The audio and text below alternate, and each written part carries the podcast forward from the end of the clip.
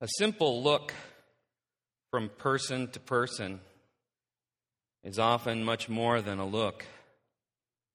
A smile, a frown, a narrowing of the eyes, a furrowing of the brow can speak volumes. We are extraordinarily good at giving and receiving and reading looks. Husbands and wives become masters of silent communication. I know Audie, my wife of 29 years, Audie, I know when her look means it's time to go. I know when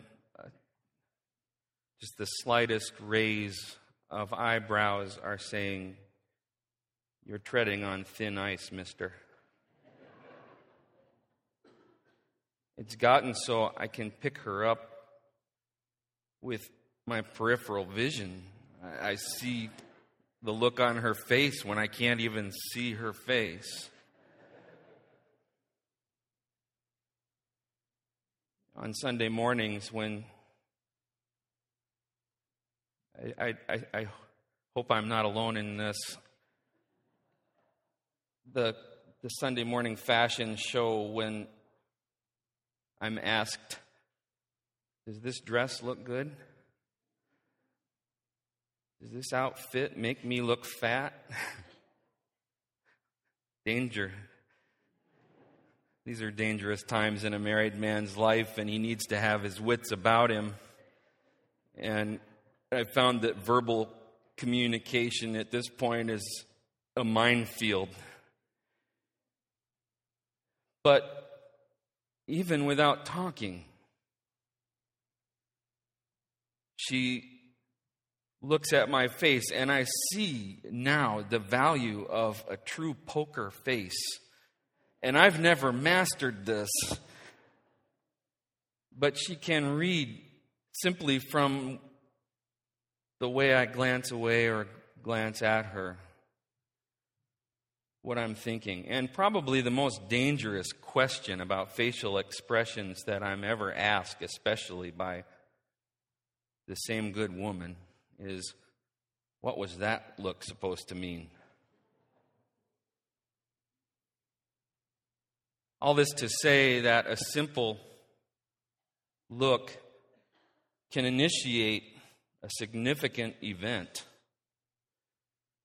Acts chapter 3 tells us of an outstanding miracle in the history of this, at that time, newborn church.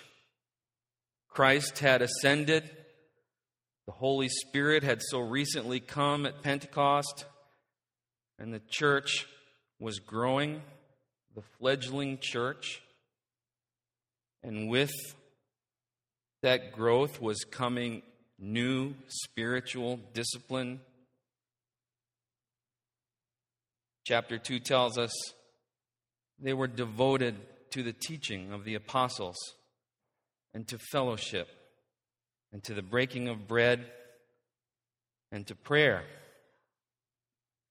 And now we find Peter and John heading to prayer at the temple, and passing the gate, they notice a beggar, and chapter 4 tells us he was over 40 years old, who had been crippled from birth.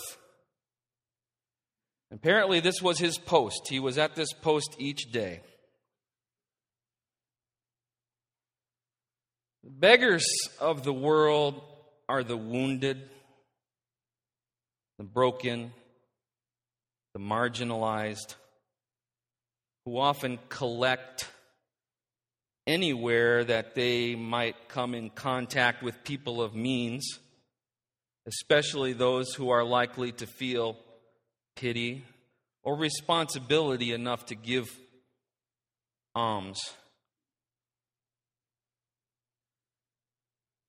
In the third world, passing them every day, even caring people can become hardened to the constant cries for help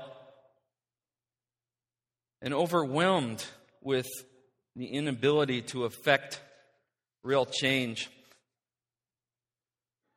On the corner of Kuzuvena Straat and Jerry Straat in the city of Paramaribo, Suriname,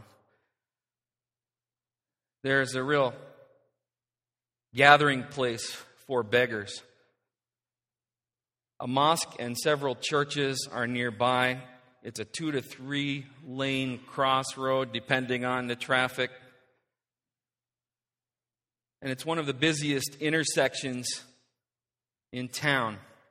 It has a very long traffic light. And if you stop near the light, you are immediately confronted with beggars who come off the street corners and ask. Usually the hands are out, and if you roll down your window, you may hear stories or other things. Some are obviously broken people who are in dire need. There is a man who sits on a small square cart with little caster wheels on it. He has no legs. His legs are gone almost to the hip. And each day he's there, he pushes himself out into the street and traffic using his arms and his hands, and comes to the window, and you can see his hand come up. You know, and I feel broken when I see that man and those calloused hands coming up. And I want to give him, we look for every bit of loose change we can find. Some people are not so easy to sort out. Crying man, for instance. One day I was driving Kara and her friend Song Mi in our pickup truck in Paramaribo. And we stopped at this corner, and on this particular day we were confronted for the first time with crying man.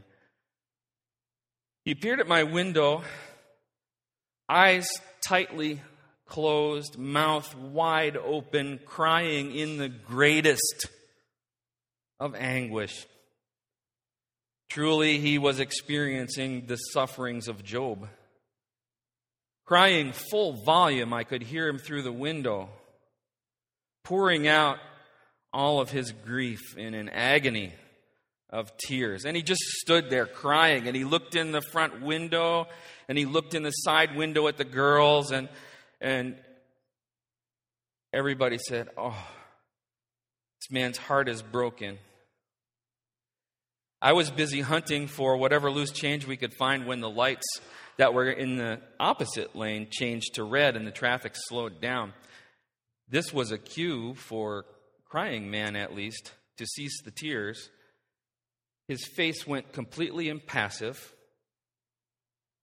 He scurried over to the side, stood at the corner, and the last vision that I had of him was standing there chatting amiably with another of the panhandlers. If there was an Oscar given for crying men, this man would win hands down. It was a heart-wrenching performance. And we never guessed that it was an act until the light changed.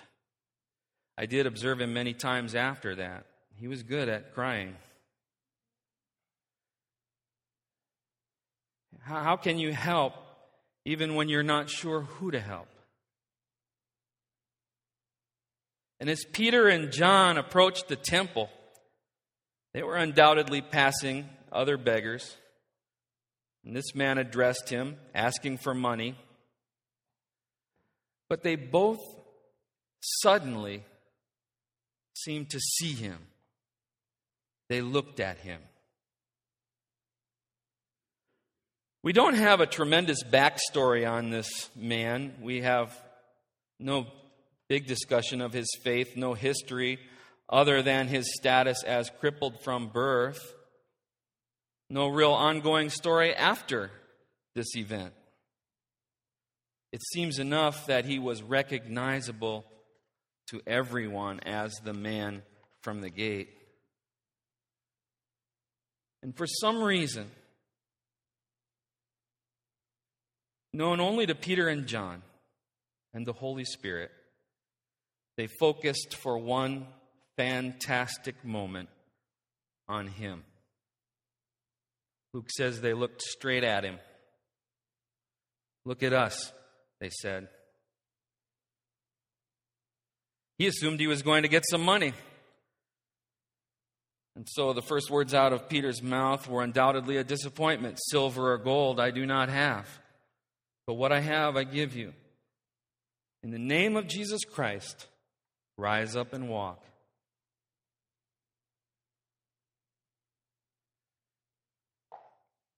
And in that instant, he was healed. He took Peter's hand. His ankles were strengthened. He got up and began to walk.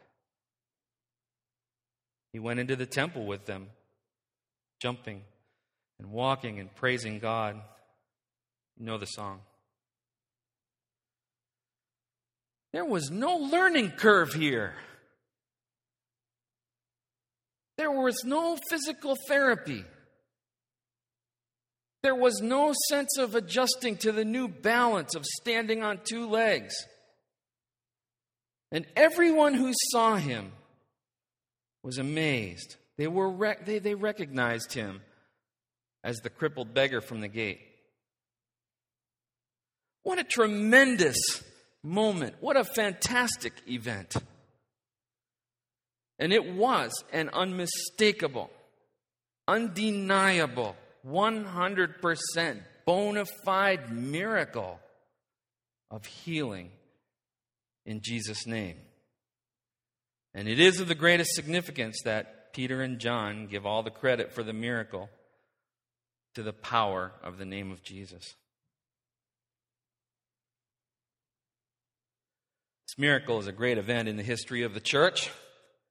It's the first since Christ's ascension, and an obvious sign of the continuation of his healing ministry, now coming through his disciples and through the church. It's an initial catalyst to the spread of the gospel, as Luke records, from Jerusalem, Judea, Samaria, to all the uttermost parts of the earth. And it is undoubtedly the defining moment in this man's life. This sermon arises out of a couple of questions that we wrestled with in our small group last semester as we were studying Acts chapter 3. Just a couple questions that came up. First of all, what prompted this look from Peter and John? Where did that come from? They had passed by these beggars every day. Peter and John had the deepest of relationships with Jesus, and they still had. And now they were filled with the Holy Spirit. They were busy with a daily pursuit of the work of Jesus Christ, the church. And they were still growing in their ongoing relationship with him. They were primed. They were ready. They were listening. They were waiting for his prompting. And when they did feel his leadership, they recognized it and were ready to obey. There was no thought of failure. And it was a risky thing to do. What prompted this look from Peter and John? The answer that we came up with in our small group, it was the Holy Spirit working in them. It was the Holy Spirit who chose this moment for a miracle, and this man as a recipient for purposes known completely only to God. The second question, and perhaps the more difficult question that we wrestled with, was this. What about now? What about me? What about miracles today? And though I realize that this discussion can go in many different directions at this point, this much I do know. I claim a relationship with the same Jesus Christ. I claim to be filled with the same Holy Spirit. I believe God has already done a miracle of grace and forgiveness in my own salvation, my own regeneration. I have been born again. I hope that's your claim too. I believe, and this is where I may be out on a limb, but I'm out on a limb. I believe that God not only can, but does do miracles today. My dad, I was talking to my dad about this sermon, and he helped me out by giving me an interesting illustration and a story. Maybe you've heard of this before or read this book by a Baptist minister named Don Piper. The book is called 90 Minutes in Heaven, and it tells the story of an extraordinary modern miracle. This minister, Pastor Don Piper, was returning from a retreat in Texas in 1989 when his Ford Escort was struck head-on by an 18-wheeler coming from the opposite direction that had shifted over into his lane. Piper's mangled body was hopelessly trapped in the crushed car. Troopers and EMTs on the scene found no pulse. They pronounced him dead. They threw a tarp over him in the car and left him pinned in the wreck to await a coroner. Returning from the same retreat, Baptist minister Don Onorecker was caught in a huge traffic jam that ensued following this wreck. Not knowing the cause, he made his way up front to the accident scene and asked if there was anyone he could pray with, and he was told that the man in the red car was already dead. And this is the thing I'm fascinated with. At that moment, Dick distinctly understood God to be prompting him to go and pray for the man in the wreck. And for him, it was a strange and somewhat confusing request, but he was aware enough of the Holy Spirit's prompting in his life and awake enough to it that he made his way to the car, pulled up the tarp, crawled into the wrecked hatchback. It was the only way that he could actually get into the car, and began to pray for the dead man. As he prayed, he began to sing, "What a Friend We Have in Jesus." And as he sang, he noticed that someone else was singing with him. It was almost 90 minutes since this man had been pronounced dead, and things were not progressing because he was known to be dead. And suddenly he was singing, "What a Friend We Have in Jesus," with the man who was in the car with him, his fellow pastor.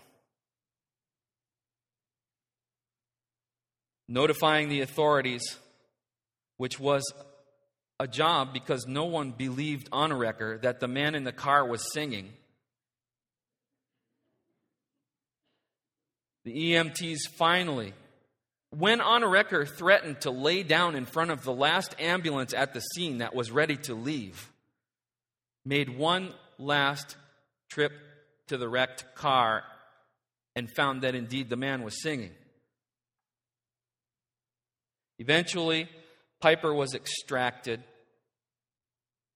and though badly mauled in the wreck, he has recovered, and his story is amazing. I'm fascinated by the fact, I'm captivated by the fact that Dick Onorecker was open enough to the prompting of the Holy Spirit and obedient enough to crawl into that wreck to pray for a dead man.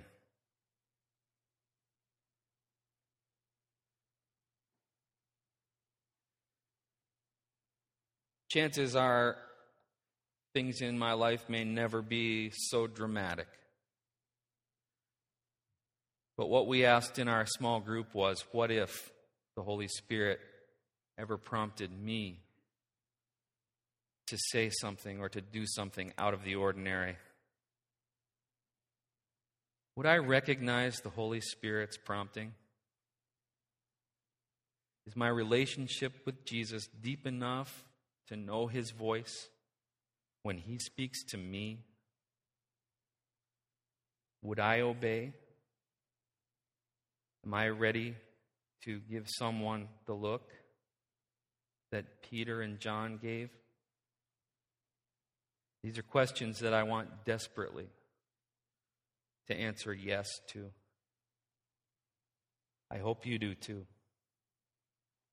Let's pray.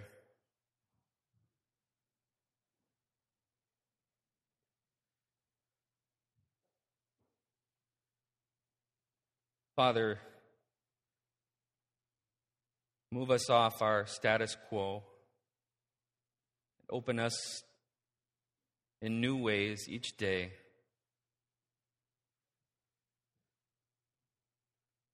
To a deeper relationship with you. And Father, we pray that you would use us as instruments of your will and of your kingdom and of your glory. Help us to be obedient. Help us to be listening. Help us to be open. In Jesus' name, amen.